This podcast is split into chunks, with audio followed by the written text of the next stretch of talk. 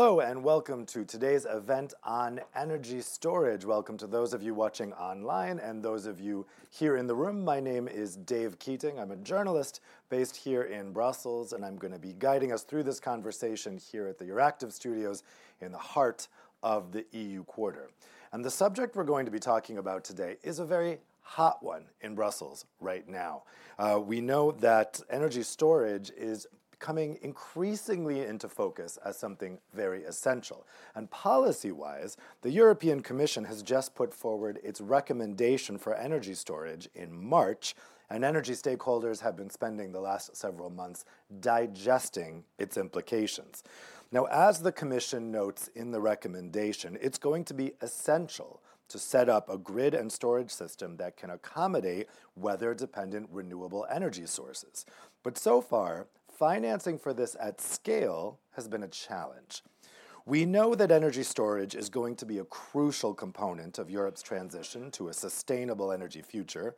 It allows us to capture energy from intermittent renewable sources, the excess energy that doesn't need to be used right in that moment, and store it for a time in the future where the demand is extra high or when the renewable generation is low.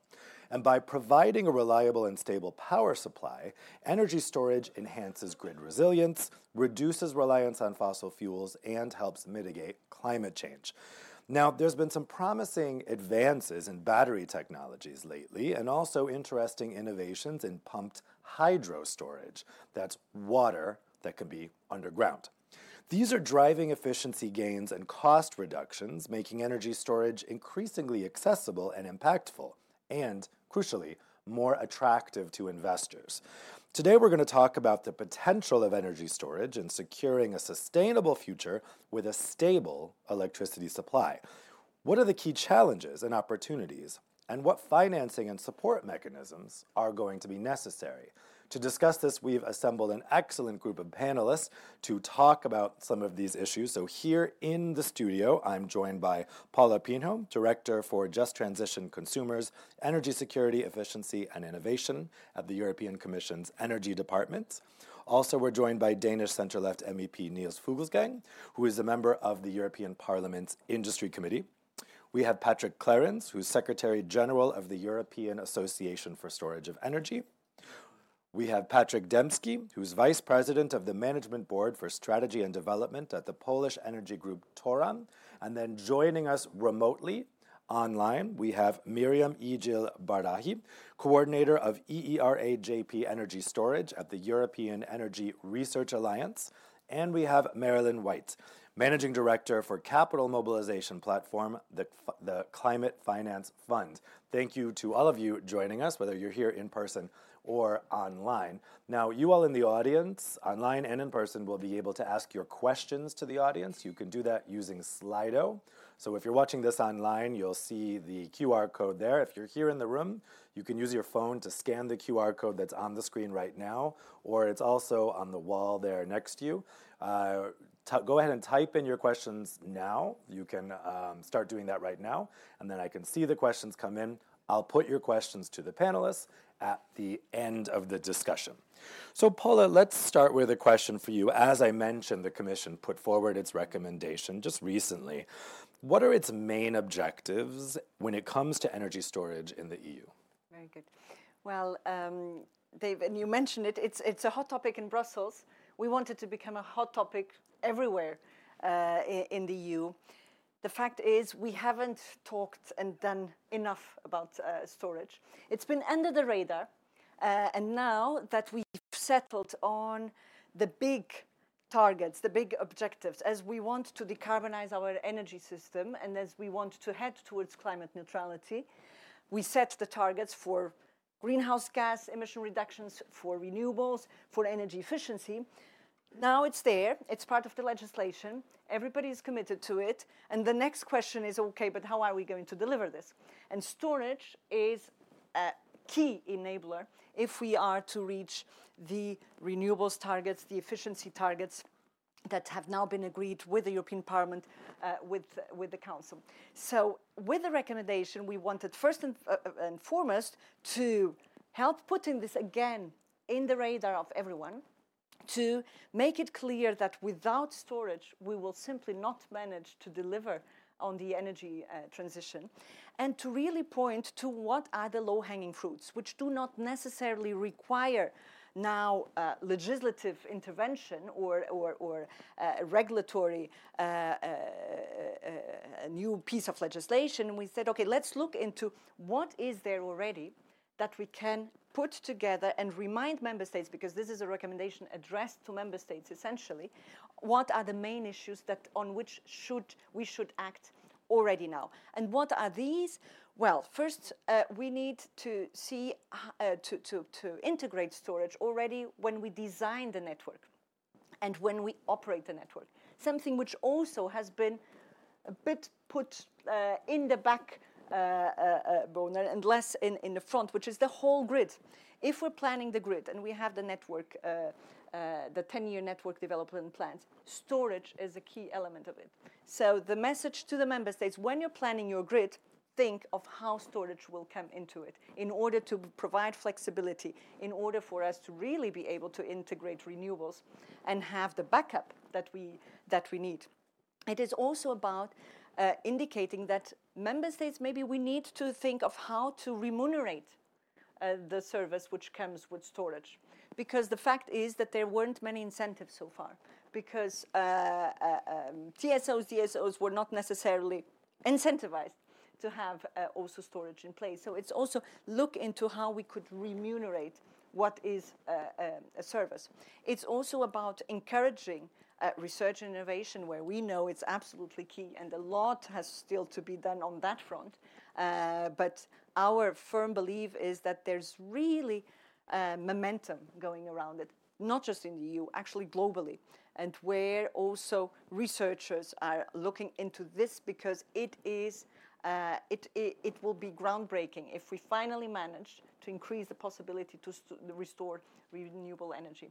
So that's, uh, uh, that's why we wanted to have a recommendation which independently of other pieces of legislation on which uh, where we are ta- tackling the question of storage that we can really already identify what can be done already now without further uh, legislation well, Niels, as Paula mentioned, this is a recommendation, and there's still a lot to do in this area. Um, what type of regulatory framework do you think is needed to be able to increase the deployment of energy storage in the EU?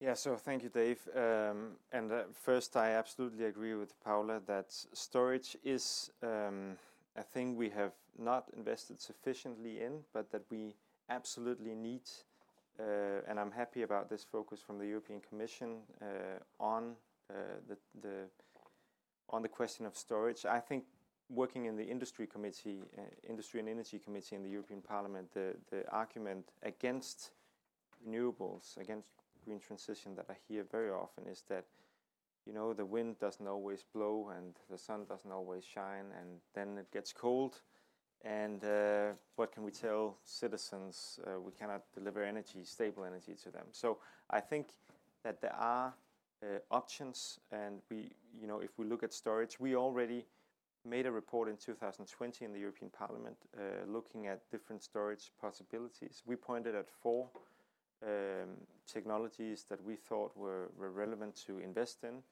which was batteries, um, hydrogen.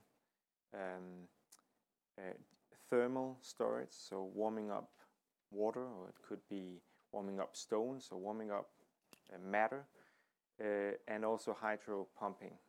and all of these technologies are available, but we need to invest more in them.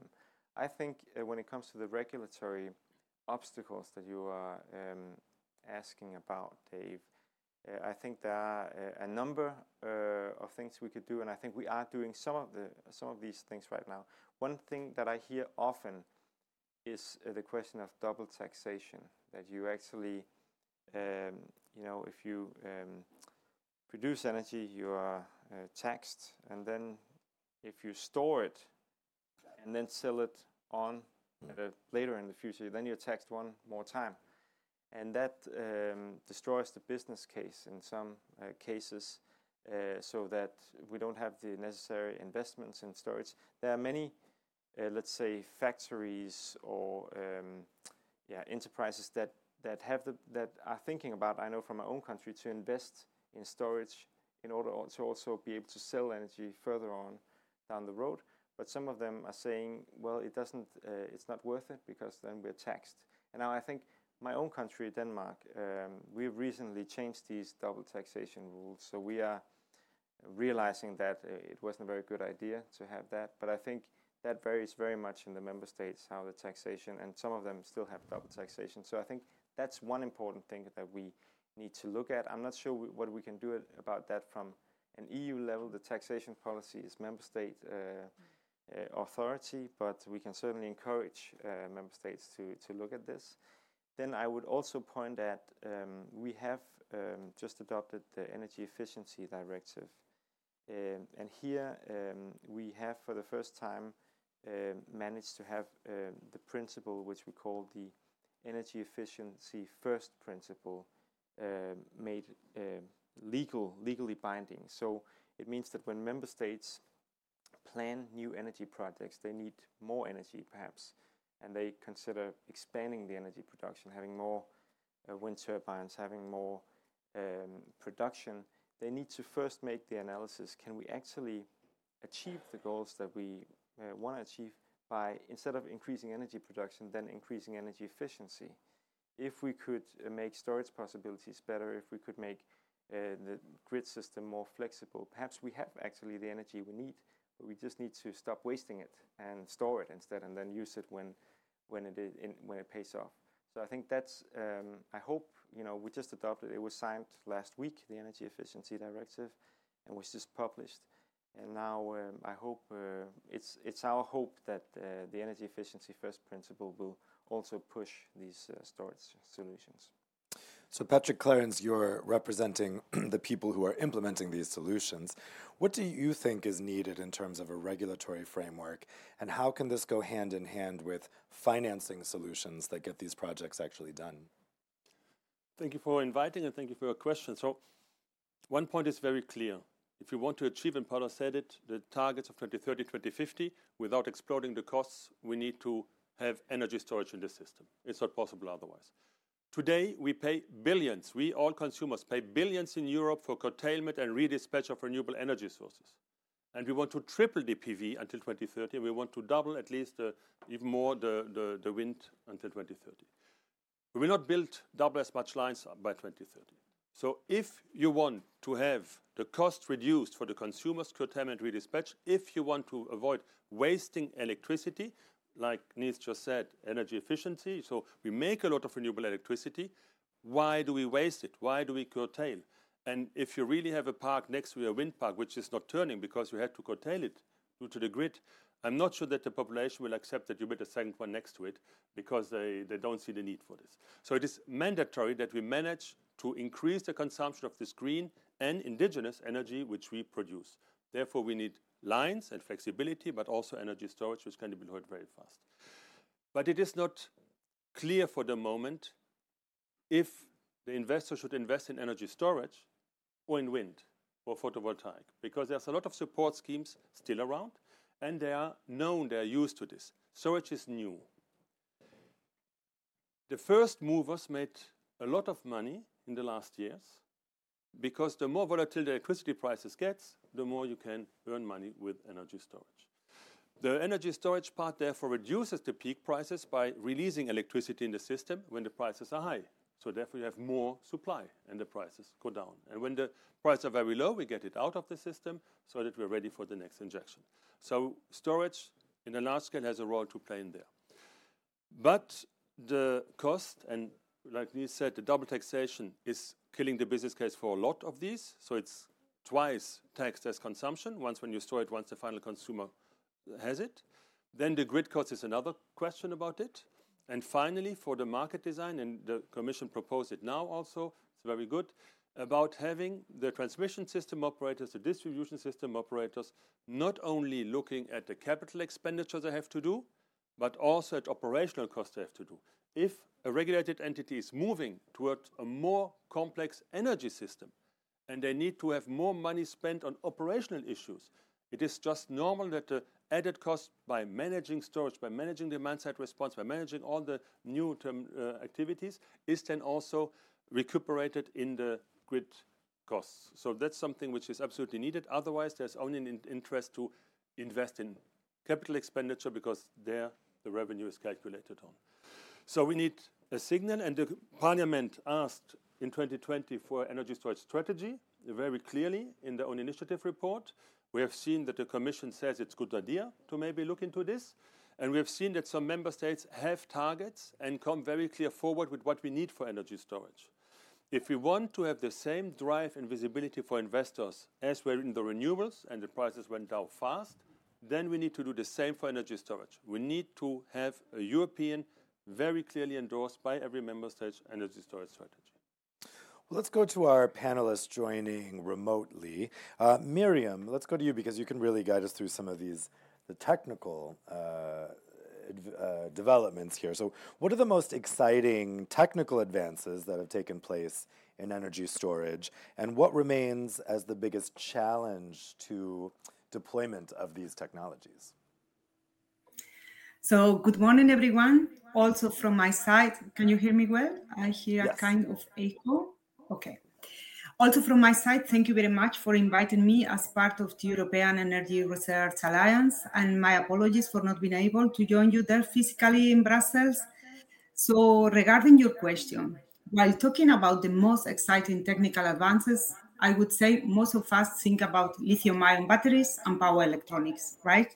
Why? Because they have had a huge impact in our society, in our smartphones, Uh, laptops, tablets, and now are allowing low carbon transport, e-mobility, as well as the integration of renewable energy into the grid. Still, there are some challenges that need to be taken to allow the full deployment of this technology, at least in the mass that we need to achieve the energy transition, I would say. So, in my view, we also need to look for other cost efficient technologies that at the same time are less demanding on critical raw materials like for example, metal air batteries or sodium ion batteries, which by the way are also available now on the market. But not only batteries, other energy storage technologies, such as mentioned before, pumped hydro, hydrogen, power to X, flywheels, thermal storage, and most important, the interplay of these technologies will have a crucial role for the further development of the energy system because we need to develop storage solutions that first offer flexibility to the grid, mentioned before as well. Second, can store energy on different time scales, and this is also very important. Depending on the application, we need one or another energy storage technology, and at the same time are much more efficient and economic than already existing storage solutions. So I would also like to highlight that one of the biggest challenges to achieve a clean energy transition by 2050 remains seasonal energy storage, which means we don't know how to save the energy for the winter because so far we have been using fossil fuels. And this has to change if we want to decarbonize Europe. So therefore, to, to me, to achieve a successful energy transition, we need to consider different aspects we need a combination of all sectors, including transport, electricity, and heat. We need the integration of all levels of energy use in terms of end users as well as industry. And last but not least, we need the establishment of a circular economy to reduce our dependency on critical raw materials. And in my opinion, this will be only possible through the interplay and the combination of different energy storage technologies. Thanks a lot, Miriam. So let's go to Marilyn next. So, Marilyn, you've been working on some research into some of the challenges here. How can we get financing flowing to the types of solutions we need for energy storage? What have you found? So, thanks for having me. I'm also um, sorry I cannot be with you today in person. I'm hearing an echo. Can you hear me? Yep, you're okay. Okay. So, um, Greetings from, from Paris. Sorry I can't be with you today in person. Um, so yes, we have been backing um, a number of initiatives, a number of studies at the Climate Finance Fund that touch on this issue. First, let's take a step back and really paint a picture as to how investors approach energy storage. Energy storage is not a financial asset class, right? So investors are thinking about investing in either a technology, a project, or the credit worthiness of a, cons- of a consumer. That could be an individual household, could also be a company, of course. So really, you have to think about how would an investor actually approach this uh, sector called energy storage? And so, what is the new technology that's going to have the high growth and the breakthroughs? What is the project? Is it does it pencil out? What are the incentives for that project to actually bring the returns the investor is seeking? And for the credit worthiness of the of the consumer, well, if they're a low income consumer, for example, how can the government and other actors step in to render that possible? For example, through heat pumps and other, um, you know, behind the meter type of storage. So let's go back to the basics. Other people have mentioned already today. There are these five different kinds of energy storage possibilities. So you have gravitational, or pumped hydro, chemical in the form of mostly lithium ion batteries, but other compositions as well mechanical, so that's flywheels or compressed air energy storage, and thermal, um, including the stones and the salt that was mentioned earlier. And what we believe is not valuable and that has been overly hyped is hydrogen storage. So really, um, you know, in 2022, there was about 4.5 gigawatts of battery storage in terms of new capacity in the European Union. That's not anything to brag about. China, for example, did almost double that in the same period. Um, and that's fine. That's part of the, the overall five different categories. But we're seeing an underinvestment in the other kinds of um, energy storage possibilities, including pumped hydro and including um, mechanical and thermal storage.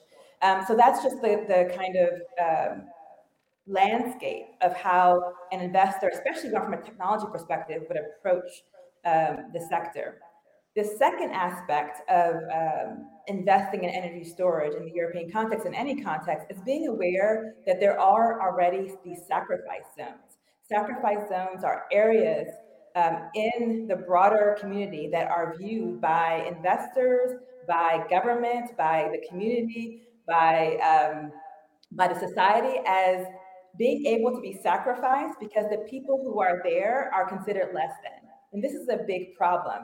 So these, these new energy storage technologies, they can be helpful in reducing those inequities and so on, only if, as a part of the diligence criteria for investing, there is a recognition of the sacrifice zones and the ways that that can be remedied. For example, there's a very famous landfill in Romania where Roma people live called Pata Rât. People are exposed to arsenic, lead, mercury, and other pollutants. So bringing in, you know, toxic hydrogen storage may not be the best way to go. Perhaps consulting the community first and actually having a an investment that works for both people and planet is the way to go. So th- that's part of the landscape that's needed.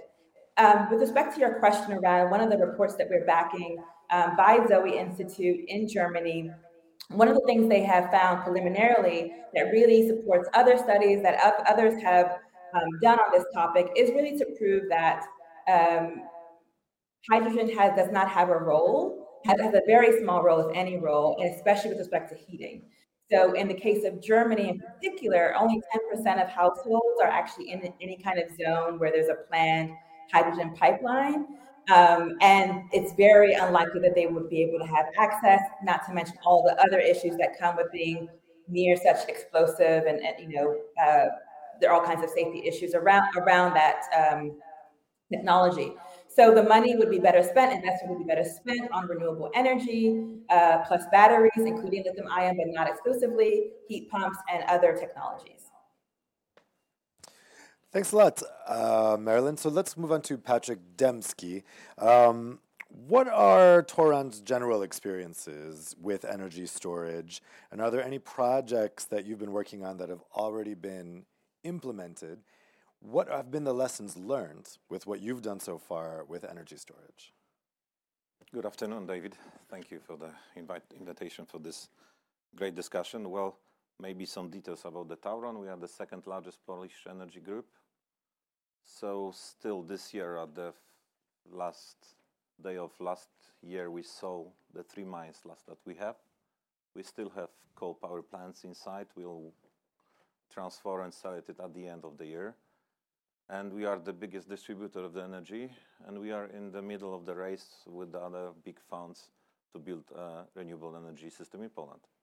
So feel free, we like in the microscope to show the European Union how it's focused in one company, all these constraints and problems with the green transition, because we like to think that European Union is the brightest star on the uh, on the energy industry sky, but it's not.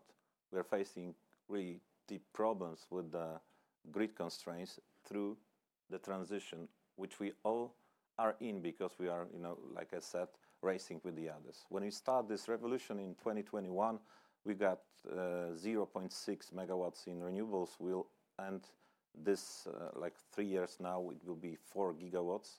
So we're racing very fast. Imagine in Poland, we got already 15 gigawatts in PV. So that's a huge acceleration, acceleration uh, story of success. Every year, 5 more gigawatts in Poland. So when I go back to my family after the meeting, there will be still few megawatts more in Polish system. So it's rapidly going, growing. But what's the, problem with, the, with this big revolution of the renewables, what we think? Well, when you compare to the other companies, we all have strategy on, uh, on, the grids, on the flexibility of the grids, of the preparation and, and being part of this race with building the renewables.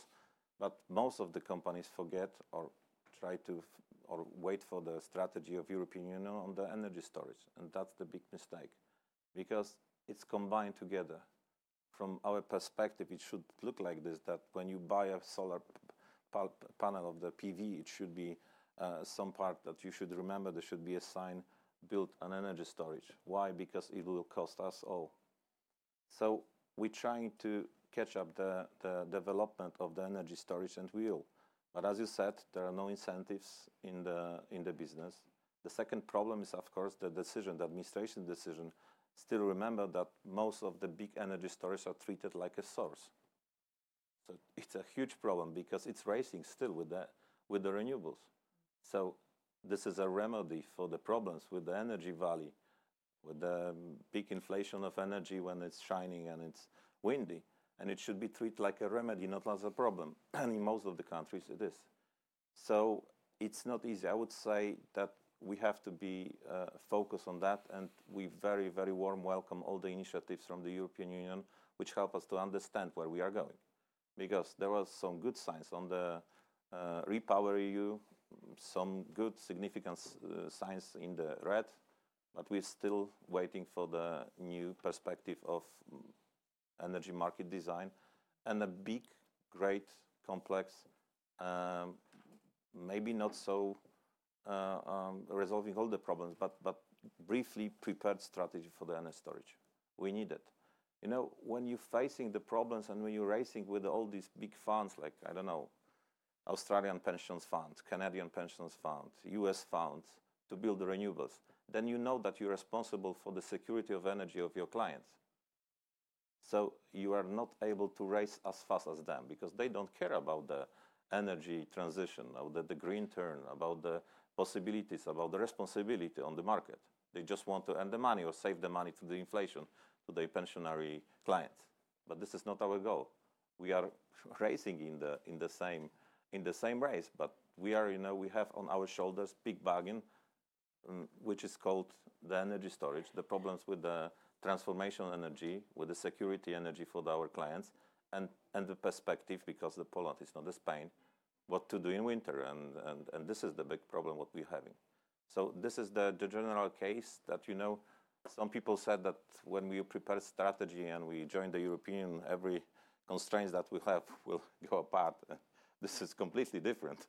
We just, you know, spin the other circle. We are just going and faster and faster in this problem. And still at the end, there is a security of our business and of our clients.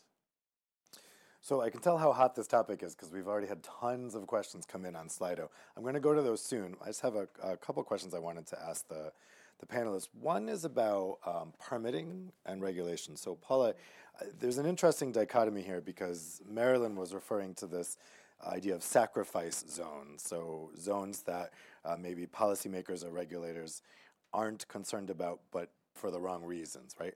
When it comes to permitting, a big complaint we hear, especially with big energy storage projects, is that the permitting process is very difficult. But at the same time, some of these solutions can be hazardous to neighboring communities. It's possible you could put these in the wrong place. How do you think member states should get this balance right? There particular sites that would work really well for energy storage, say like a decommissioned coal plant or something where the, the infrastructure is already there? Yeah. Thank you, Dave. Um, indeed, this issue about the permitting and the acceleration of the permitting and how to balance uh, the deployment of renewables, uh, in this case also storage, uh, while uh, notably still respecting, of course, all the environmental uh, framework. It's been one of the very, very hot discussions um, uh, with, with the European Parliament, with the Council.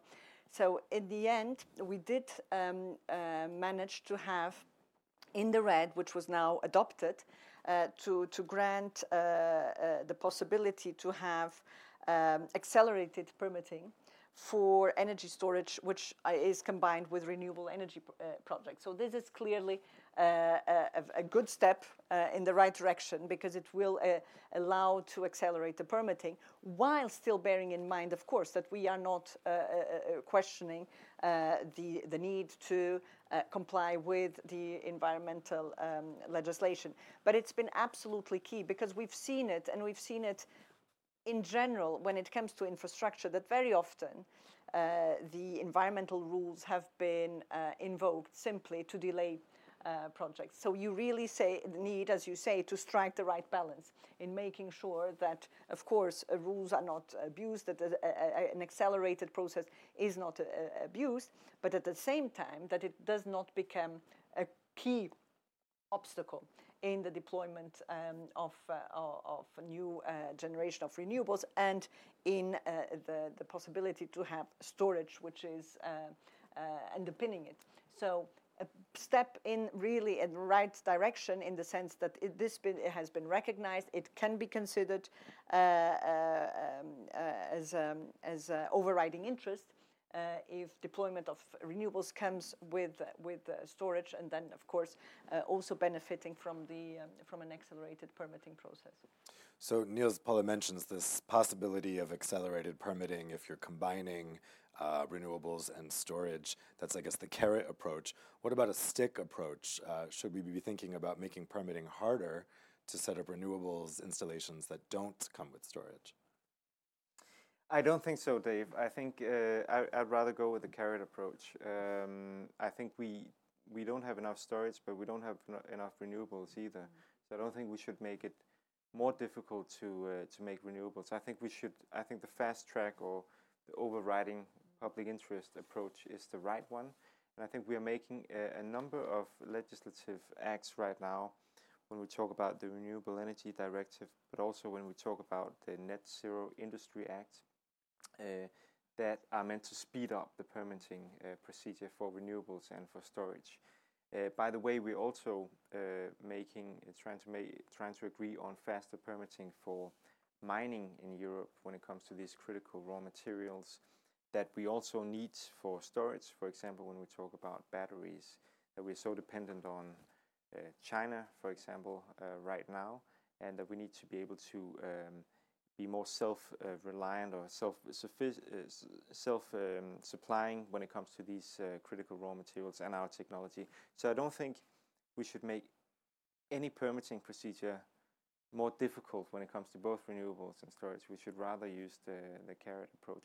Then one comment uh, perhaps I could say to Marilyn, uh, I think you are a little bit fast in saying that uh, hydrogen, if I understood you correctly, that hydrogen is not of any interest when it comes to storage. I can say in my own country, Denmark, we are making these huge um, energy islands, we call them huge wind turbines in the Northern Sea, and uh, they will produce more electricity than we will be able to use in Denmark. So the plan is here to store a lot of the energy by uh, producing hydrogen, and then we'll not use it to uh, warm up buildings, but we will uh, use it for uh, fuels for airplanes and ships and also in our industry. So I think that is also, as far as I'm concerned, the way of uh, an approach to, to, to storage. Yeah, let's talk about hydrogen a bit. So, Patrick Clerens, how do you see the potential of hydrogen when it comes to storage? First of all, I must um, repeat that there are five different families on storage. It's important that we need them all, and we heard some of them and, and, and, and others not. So we have them on our webpage. It's the electrical storage, are capacitor, supercapacitor, where you store the electrons as they are. It's mechanical, pump hydro, compressed air, liquefied air, flywheels, all this part. We see that there's this chemical hydrogen, synthetic fuels, everything related to this. We have the um, electrochemical, which is most used, the batteries for the moment, and there we have a huge family of batteries. It's not only lithium ion, and we will need them all. We heard some of them. Miriam mentioned some. There you can add uh, flow batteries where they are most efficient with vanadium. Vanadium has been found in Norway. In Norway, they found 50 years of global demand vanadium. We have this in Europe. We don't need to import anything for these types of batteries. So there are batteries where we don't have any cobalt, any critical raw material, anything else, and we have the raw material in Europe. So some batteries are very useful. And then we have the last one, which is the thermal, half of the energy which is used to heat and, kill, heat and cool buildings. So we need to really look in this huge potential because it's very cheap to store it there. So that's a basis. How will each technology be used? I can't say. It depends on the applications. Will hydrogen be needed? Yes, it will be needed. We personally believe it will be needed today to decarbonize industry. There are a lot of industrial processes, as you just said, who needs green hydrogen, decarbonized hydrogen. We also see that transport sector needs it. We cannot go with batteries flying to the States or, with batteries going to, Asia to buy the goods. Even this will probably reduce if we continue like this to put up the drawbridges.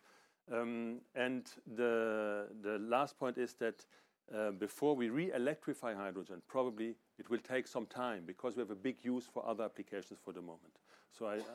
It has a role to play. Hydrogen is energy storage, It's following the definition in the clean energy package, electricity in and any other part which stores the energy out. It's energy storage which is needed in the system, but it's not one technology of the five which will be the panacea in solving all solutions. We need them all. And just on permitting, maybe in Portugal, if you have a, a public procurement for, for renewables, you get bonus points if you add storage to it. So it's uh, another carrot which is given. It's much better if you mention that example than It's a good idea, clever idea. Patrick Demski, um, is the, the, the potential of hydrogen in storage something that Tauron has looked at? Yeah, we spoke about it two days ago. about the approach of the Commission and the member states to the hydrogen. Well, uh, there are good steps and good signs uh, on, the, on, the, on, the, on the way of, of having green hydrogen in our portfolio, but still not enough. 800 millions in the hydrogen bank, it's not a lot. To be honest, it's for the three big installations, maybe four.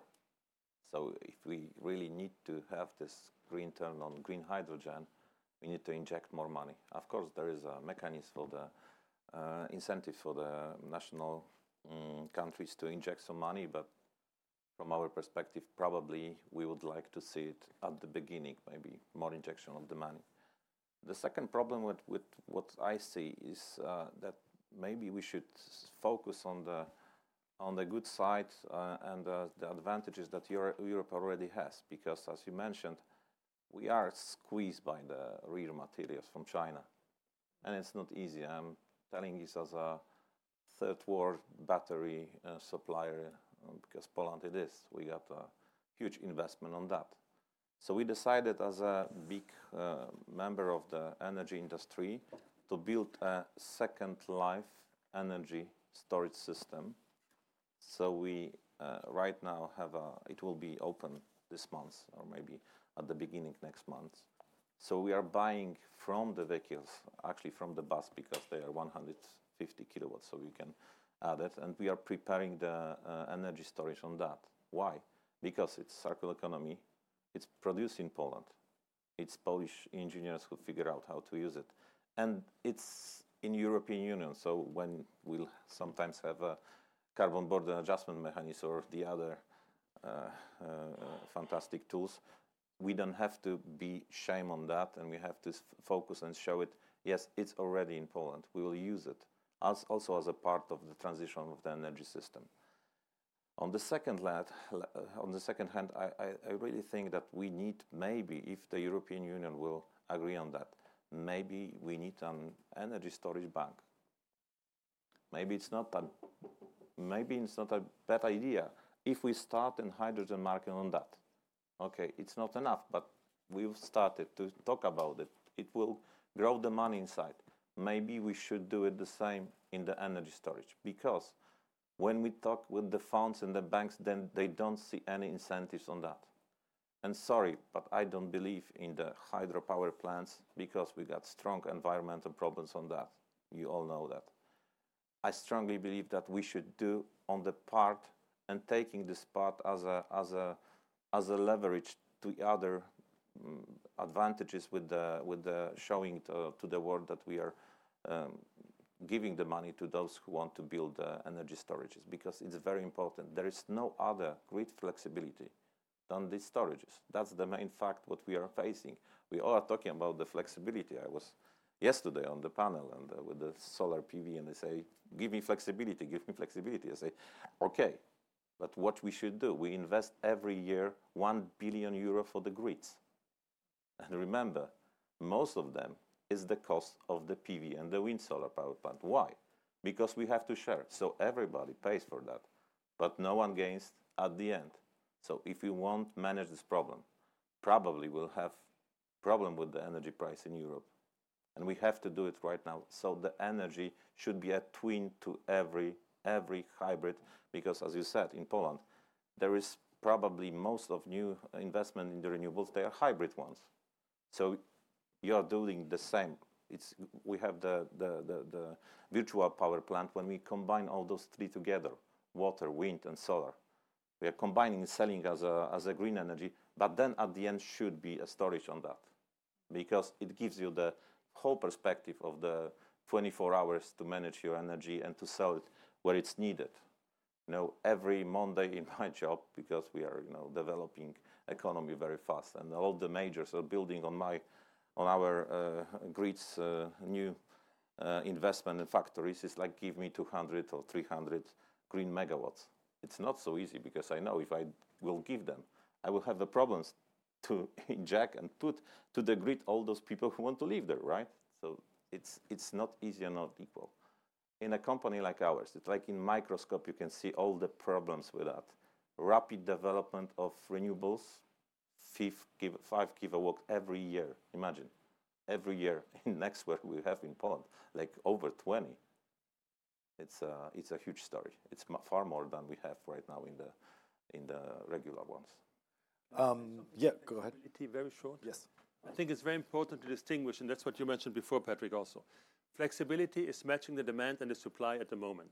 And you have a lot of tools, and demand side response can help, and, and, and uh, driving down industry and, and cutting off or, having backup generation. That's at the moment. But when we talk about going to a decarbonized society, we need to shift big amounts of energy to a later moment of use. So this is not covered by flexibility. You can have a lot of electric vehicles, you have a lot of flexibility, but they will not help you to shift the energy a week later or a month later. They will not do this.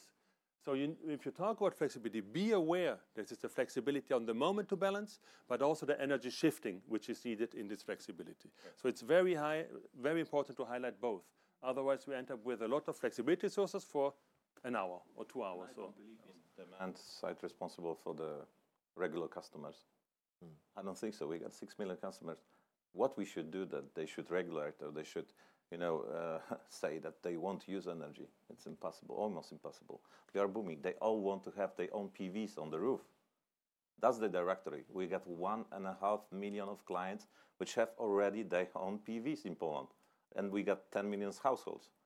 So this is going crazy, you know. This is a big constraint and big problem in the future. Um, Marilyn, so Patrick Clerens mentioned that they identify five families of possible energy storage. Which of those families or which types of energy storage do you think policymakers should be prioritizing? Um, and and four, four out of the five. Four out of the five. Yeah, was, that's a, that's yeah. The gravitational, chemical, mechanical, and thermal.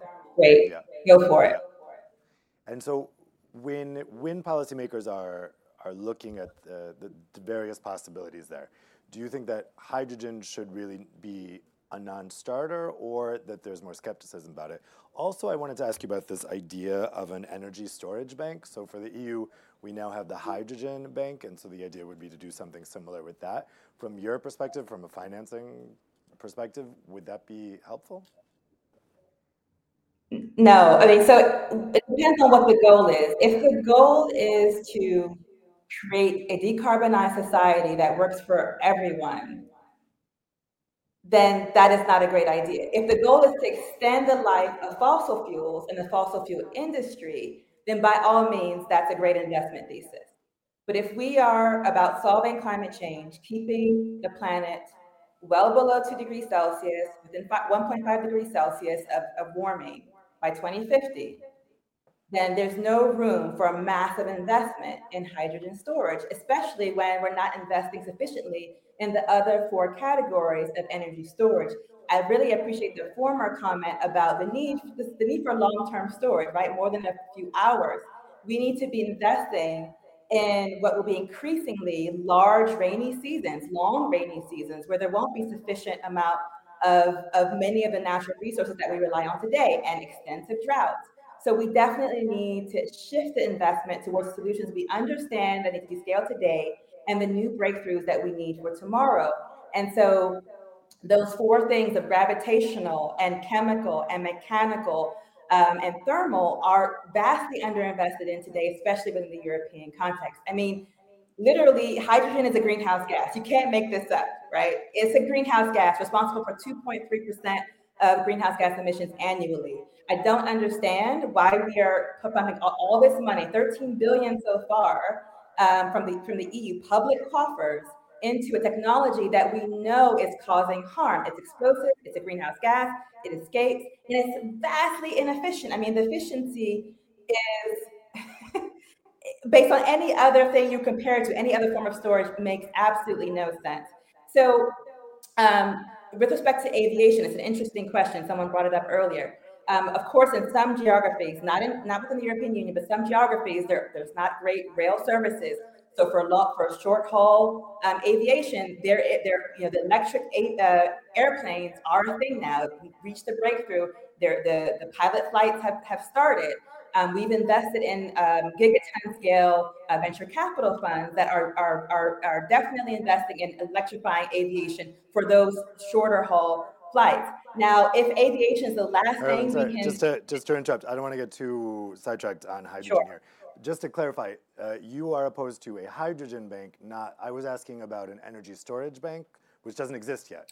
But the idea that Patrick had brought up that we could have one, I imagine you wouldn't be opposed to that, right?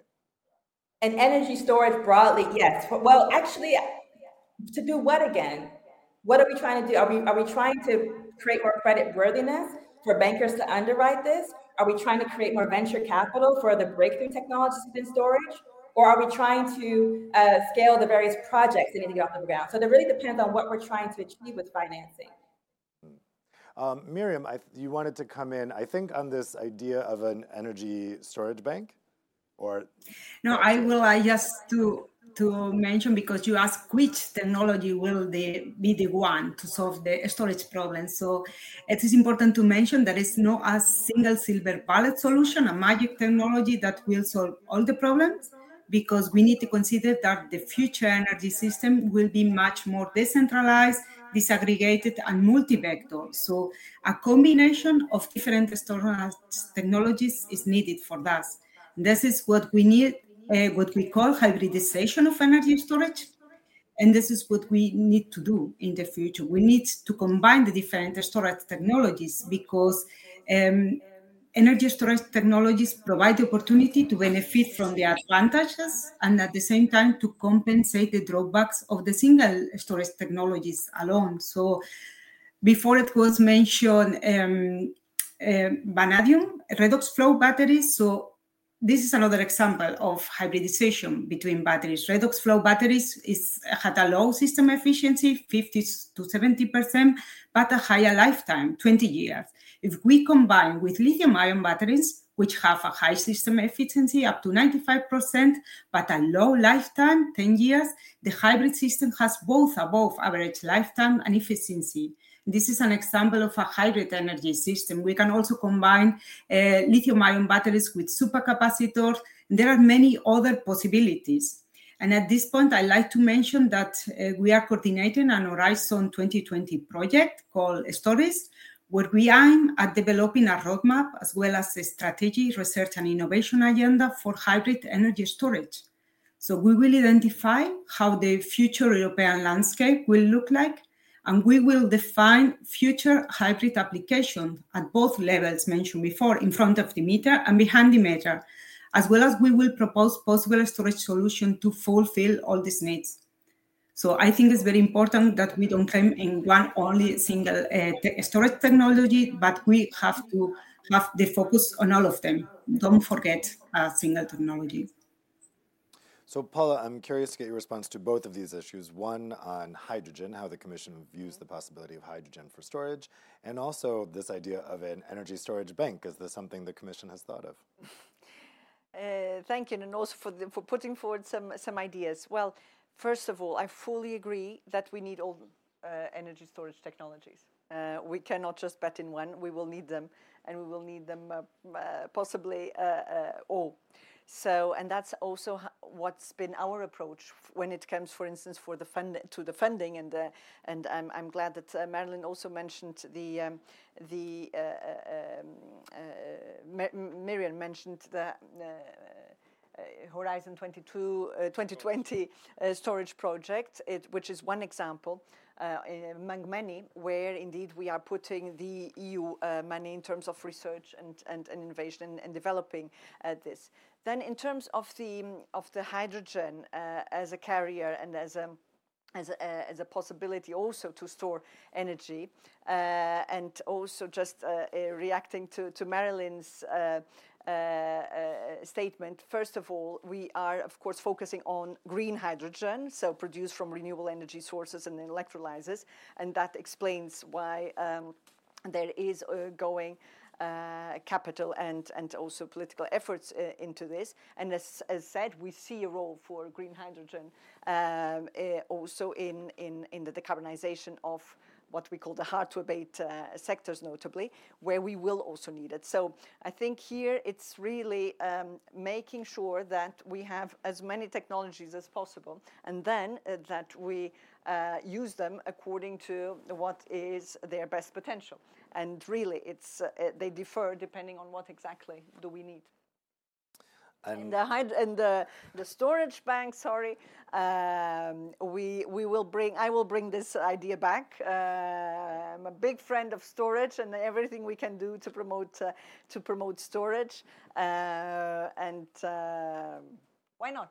Who knows? Yeah, it started here. Remember that if it happens. Parliament can ask for the next commission. Um, okay, I'm going to go to the questions that have come in from the audience. Uh, Niels, I'll put this first question to you. This question is from Mark Defren. Electricity storage is mainly the result of intermittency of renewables, wind and solar. How can the market be redesigned so that all the costs of storage are charged on the shoulders of these renewables, including a revision of the merit order? So, should the renewables generators be the ones to pay for the storage of the excess that they're generating? I think um, you know I'm I'm I'm not sure that uh, I, I don't look at it in, that way. I think that uh, when we talk about storage, I think there are lots of opportunities uh, that does not necessarily cost that much uh, money when we when we look at uh, what I would call demand side flexibility. I think you said you didn't believe so much in in that. I don't know if we were talking about the same thing, but uh, if you look at, uh, for example, people who have uh, electric vehicles um, that can charge uh, batteries uh, when uh, there's a lot of electricity and then they can sell the electricity or put it onto the grid when there's not so much electricity. I think that doesn't necessarily cost a lot of money. That that requires more flexibility or a better, a more flexible system, and also perhaps some digital solutions so we can see when the price is high, when the price is low, when it makes sense to charge your vehicle, when it makes sense to to sell energy.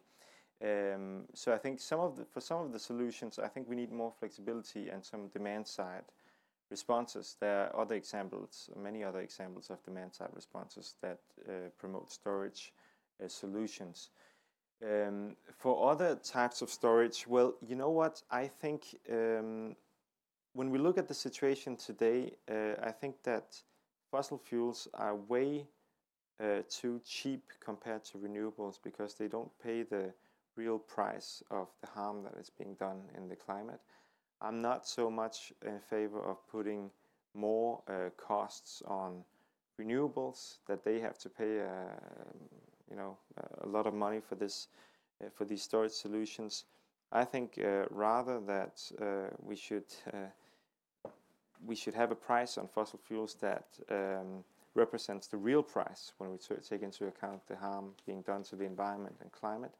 And perhaps some of those, uh, some of um, some of that money uh, that is being uh, that we could add as tariffs on fossil fuels, I think they could be brought into storage facilities. But I'm not about putting extra burdens on renewable uh, energy companies. I think that's what we need more of. So we don't need to put more burdens of those. We need less of the fossil fuels, and I think they need to pay more. Patrick Clerens, let me put that question to you as well. And I'll also read out, we had a reaction to the question from Mike Parr, Uh, who says, why should renewables be charged for anything in response to that question? Given it is an energy system change, what relevance do markets have? Given that markets are only price optimization mechanisms, they are functionally incapable of system change. Um, what do you think? Should renewable generators be the ones to pay for energy storage? So the question is, should there should be an internalization of external costs? This question is debated since decades on all energy generation technologies. Always, always, always. So I don't have this for a bullet, but if you start with one technology, you do it with all technologies. So I'm not sure it will help us to get us forward. On the other side, this question will become more and more obsolete the more we move forward to a decarbonized system. We want to go to 100% renewable-based system or not 100% renewable-based. We have also nuclear, which is in the projections, so carbon-free system. So we get more and more to a system where this question will not be relevant because it is the only generation source which we have in the system. So we need to accommodate this. So if we increase the price of this generation source, obviously the consumer will pay more. So if you increase the price of the transmission cost or the the grid cost or whatever it is, or if we increase the price of the generation source as such, we'll not change the business a lot. So I don't believe in in in trying to make this exercise or the added value of this exercise at all.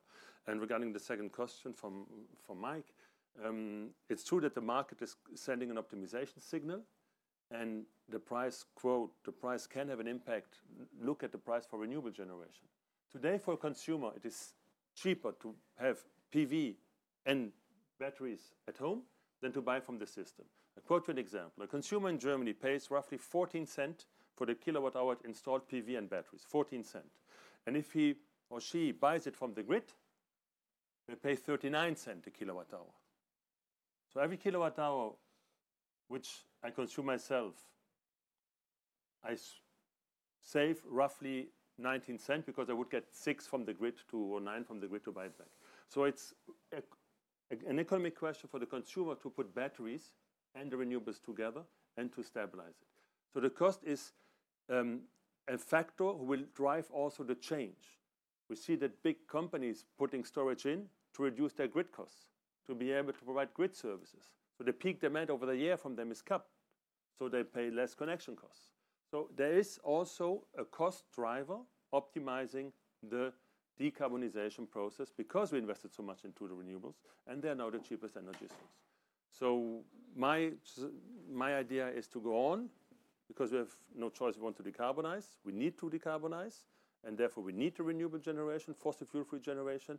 And that's what we need to push. And all the costs related to them is part of the cost of doing business, of decarbonizing. Nobody, I think, believes that decarbonizing the society will make the cost of living cheaper because a lot of costs like the emissions, like the climate change and so on have never been priced in. So we need to go forward in this direction. Well, we have another question about financing and who should pay. This one's for Patrick Demski from GESA. Uh, how do you envision an open support from member states to TSOs and grid operators' OpEx costs if they have mostly a regulated market and grid fees? Difficult question, but I will also add some points what we mentioned today. Well, I was born in the Poland where there was a still communist country. So there was such a sentence, why the communists fall in Poland? Because they bravely fight with the problems that they caused by their own. Well, I don't want to be a prophet here, but we know we are causing the problems in the grid and in the energy system. Because we agreed on something that we should transition, go to the green economy with the, with the steps, and we are still spinning and fasting the, prob- the process. And it's fine, although the technology must be on the board, although the people must be ready. From our perspective, uh, the last years the energy system was simple. You got the power plant, you got the grid, you got the consumer. Now, it doesn't work like this. You got thousands of power plants, different ones, not synchronized, with the problems, with the different characteristic of the source, with the different attitude to the source, with the different purpose to build it. Not every source is built to produce energy. I don't know if you understand, but this is the true story about the future energy. So on the second level, you get still the same grids because you have to invest more to inject more energy money, more energy from the renewables, and to back up it with the sources that are not even available in the next strategy. And on the third leg, you got a customer who is wise and smart and see, I will compare the prices. Why I should buy the energy, which is so expensive from the, uh, the energy company Maybe I would produce it by my own. But this is, this is not neutral to the system. We have in Poland one and a half million little power plants run by the people. I always ask the people, do you want to be an electrician on the, on the next shift? Because when you got an electric car, you got the storage, and you got PV, maybe some extra that you propose for the next your Uh, next next life, well, maybe you will get married, maybe because it hits. So you have to calculate the energy that you have, and it's not easy. Most of the people think that they will live the same life before they install the PV. No, it is not. You have some duties on that. You have to be prepared that there will be some strains, some constraints on it, some stress in the grids. So, from my perspective, I would say we need education. We need to stay in the contact with the clients we need to help them to match the extra energy which is produced and now it's wasted. But it's not easy because it's their own energy, not ours. We can, you know, have a, I don't know, commercial talks with them, but I don't think it's it's enough. So we should do also more about the the education on our side, maybe the, the, the, the national countries, the regions, the European Commission, also we as the big companies. And that will be the future point that we have to, you know, this is no monologue anymore. This is a dialogue. And when you dialogue, you disagree with someone. And can you disagree on the security of the energy system? That's the key point what we have to answer on that. I want to put the next question to Miriam and Marilyn. So the question, uh, Miriam, uh, I'll have you go first. Uh, the question is from Kevin Brigden. Should stationary storage in the EU avoid the use of lithium ion batteries to remove pressure on critical raw materials required for electric vehicles, which rely on lithium ion batteries? So we've talked about the different possibilities in terms of types of energy storage. When you're looking and contrasting these different types, are there security concerns, import concerns, uh, scarce resource concerns that should factor into which one is chosen? Miriam first. Of course, we need to take into account all these aspects. Safety, for sure. Uh, critical raw materials is an issue that we have talked about it, and we need to consider all the technologies I have mentioned before. Uh, we need to overcome both technical and not technical barriers uh, from the technological point of view.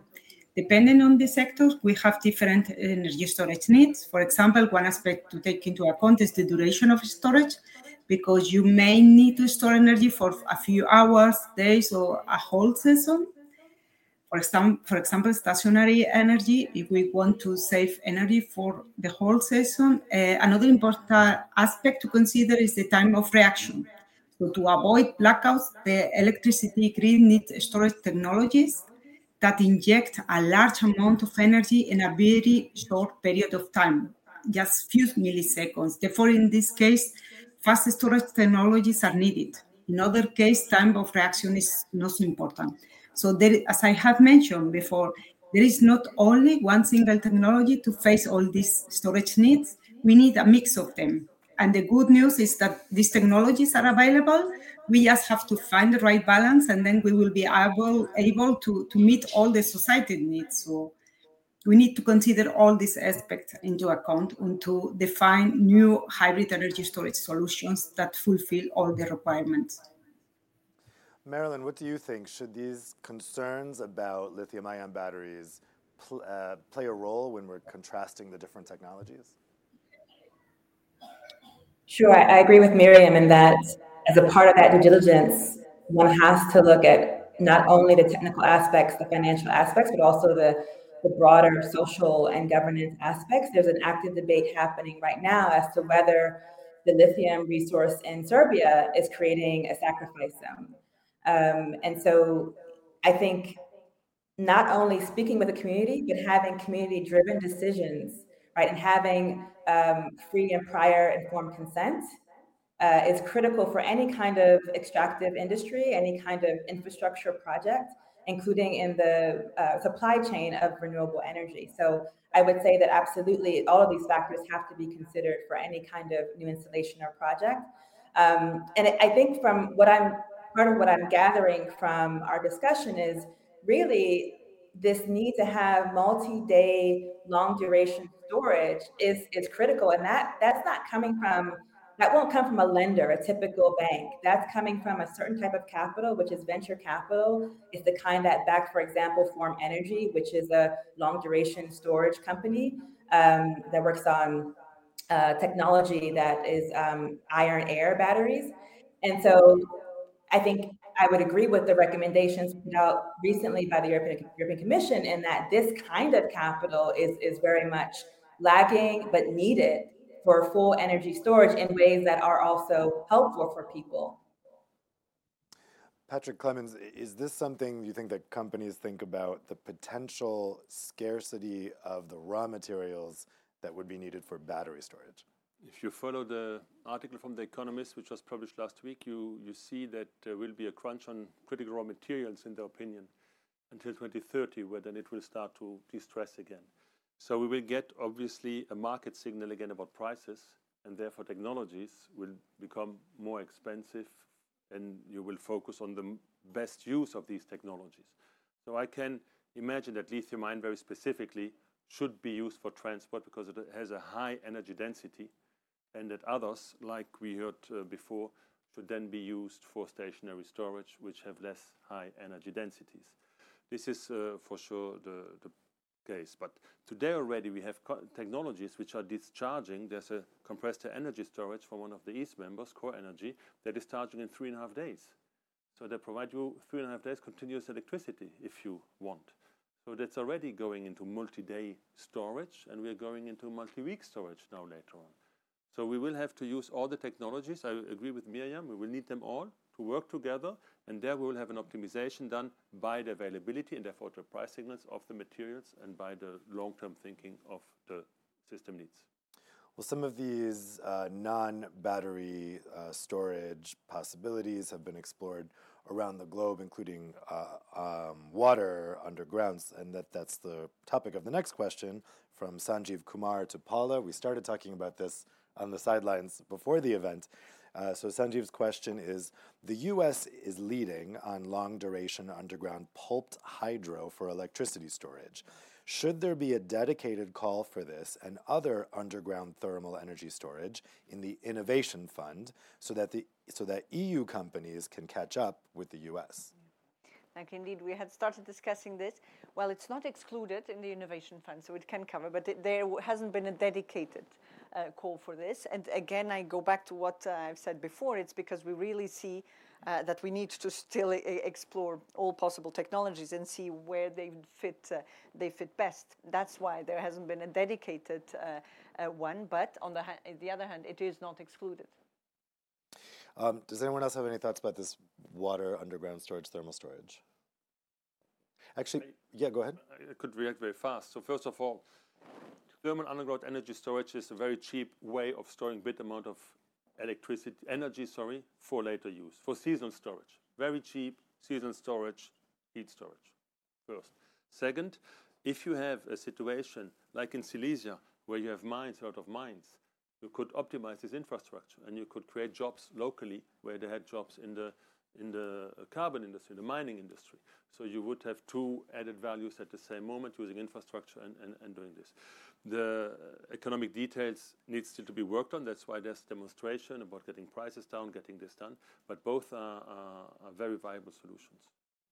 Uh, Miriam, I just wanted to get your thought on this as well. Is this a viable technology that the U.S. is exploring here? Well, uh, we have all energy storage areas included in our joint program, for example, and mainly thermal energy storage. We are working on latent and sensitive heat uh, storage, as well as thermochemical energy storage. We have no so many activities and underground storage, but I agree this is also a possibility that we need to take into account. Um, related question for Paula. Uh, if we are using water for this purpose, we need water for a lot of things aquifer storage, hydropower, industry, and agricultural use. Uh, is there that concern about using water as a storage mechanism?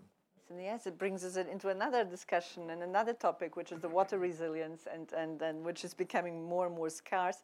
Um, so that's why, again, uh, we need to really look into all because, on the one hand, uh, lithium ion, we look into the critical raw materials and how do we go about it, and we need to balance that and see do we have alternatives in order not to become uh, uh, dependent on those who do have the critical raw materials. We do not want to replace one dependence by another one.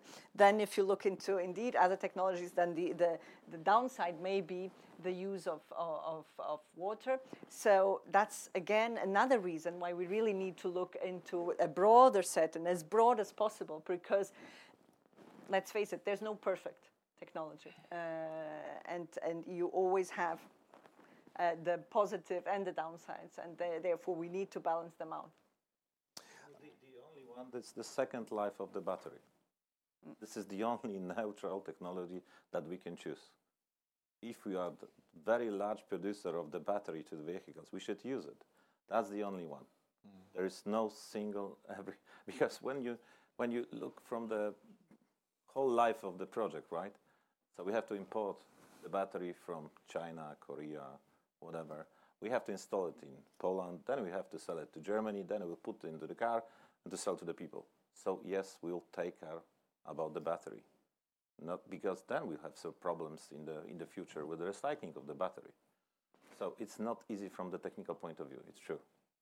Yes, but we have to do yeah. it. No, I think uh, what we're talking about here is the main dilemmas of the, the coming years that we want to become more independent of foreign powers such as China. Um, and by, you know, in order to do that, we might uh, jeopardize or we might do harm if we don't do it in a sensible way to our nature and our environment here in the EU. Uh, because some of the solutions will then interfere with the environment. Uh, some of the other sto uh, storage solutions will interfere with the environment, and but also if if we go for batteries, then we need, you know, not to be dependent on China. Then we need more mining in the European Union, uh, and that will also have environmental consequences. So I think that is, as far as I can see, a dilemma which policymakers have to strike a balance uh, in this dilemma in the coming time. And I think what Patrick is mentioning here about second life of, of batteries, reuse, recycling, second life of different technologies, that will be a, the more we can do that, the, the better. That will be part of the answer. Yeah, I guess it should no have perfect extra solution. point in the energy storage bank. yeah, um, we have a question for Miriam here. The question is from Mercia Vlad in which measures are considered the wireless energy transportation in conjunction with the new energy storage technologies? Is wireless uh, energy transportation being looked at here? Well, I think this is also a point that we need to consider while talking about mobility. So we call that smart mobility because you take you need to take into account the mobility, but also charging stations. And this is also a point that we need to to to make research on. Yeah. I think this is very important. There are many, many projects going on. I cannot uh, talk about all of that, but there are a lot of projects working on that. And I think this belong together to this smart mobility. Can you hear me? Okay. Yes, yes, all good. Okay. okay. Uh, we also had a question here uh, for Patrick Demski. It's from Sanjeev Kumar. Poland's geothermal action plan committed to building 100 aquifer storage and 100 large borehole storage facilities by 2040. The government will provide support for half the construction costs. How can this be replicated across the EU? So, A, is this a good program that they're running? And B, if it is, how could it be replicated? Have you can you choose your own country when because it depends on the geography, you know? Uh, well, we are trying to do our best and, and use these natural advantages that we have in environment. So yes, in the Silesia region we got a lot of mines. We are thinking how to use it. There is a lot of water. There is a lot of heat that we should use it, and we are trying to do it. Well, I wouldn't say it's a booming, but it's going very, very interesting because it's going from the local regions and from the local municipalities who think that it will be better way to produce heat and an energy on the combined level technology than to get extra uh, extra uh, pump from the gas or from uh, from the oil or something like this. So yeah, on the southern Poland, it's getting uh, very interesting, and we're thinking also about this project. We, we have chosen two or three places, but you know, again, then we have to think also about this great hydropower power plant with a massive storage on that. And this is an environmental case. And again, we know that we have to do it, but then we have to take all those actions and, and, and debates on that. Is it proper or not? Patrick Clerens, is this a model that you think is easily replicable? Is it a good model? What do you think? If you talk about uh, thermal power generation underground, I mean geothermal, uh, obviously, it's a renewable energy source. It's considered an, an, renewable energy source. There was some debate in the beginning, but it's considered a renewable energy source like the others. So it's good to use all renewable energy sources. And heat thermal, as I said before, is the cheapest storage technology which we have. So it's not covering all applications, but it's covering all the heat applications. And again, half of the energy is consumed for heating and cooling buildings. So it is very important to use heat storage and to use heat applications and also cold. So thermal storage is really the, the a bit forgotten technology for the moment because everybody jumps on lithium ion.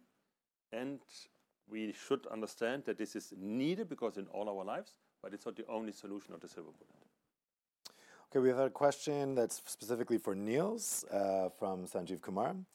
Two ready solutions are A, increasing the baseload renewable electricity with geothermal, and B, underground thermal energy storage for heat and electricity which is the cheapest and least land intensive solution. So the question is how will you use the geothermal INI report to incentivize these solutions? Okay, so so we're making in the European Parliament we are making a, a report, an initiative report on geothermal energy right now, and I think that's what Sanjeev uh, uh, refers to. Uh, and I think we, we are looking at we're basically uh, we have the di di diagnosis that uh, geothermal energy, there's a huge potential in many countries for geothermal energy, but it's not being used very much. So, uh, drilling down two kilometers into the ground, in my own country, that would be two kilometers. It, it varies from where you are. Um, and having warm water uh, sucked out from the underground uh, and using that as a source of renewable energy and it is a renewable energy which is not which is stable uh, in contrast to uh, wind and, and solar. and we want to promote these solutions because it will it's a stable energy, so it will mean that we will need per perhaps the storage um, challenges will be smaller if we use this these kind of solutions.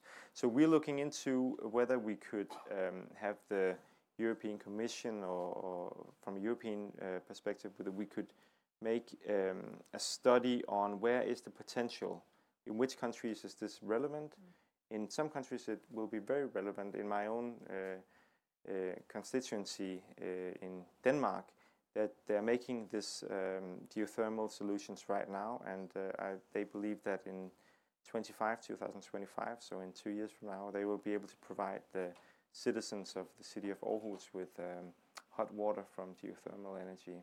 And in many countries uh, where we have, you need to have district heating for this to work, uh, because you need to have a district heating net. In many Eastern European countries, such as Poland, for example, they have a lot of district heating, uh, so that might be relevant uh, here. But the first thing we need to do is to get the overview of where is the potential, uh, which countries could benefit from this, and that is really the agenda we're trying to set with uh, this initiative report. Well, that's all the time we have for today's discussion. I want to thank the panelists, both here and joining us remotely, for some really interesting interventions. I think, as I mentioned, this is a very hot topic. I can see by there's still lots of questions that we didn't have time to get to. Uh, so this is something that's going to be unfolding. As we said, these, uh, this is a recommendation, and there's a whole bunch of possibilities in terms of regulation that will be probably for the next term. Uh, but this is something that is is going to be continued to be watched and continued to be discussed. I imagine in this room, again, we'll be discussing it again in the future. So thank you to all of you for joining us here in the room or online. Thank you to the panelists. How about a round of applause for them? And now, for those of you here in the room, I welcome you outside for a small networking break. Take care.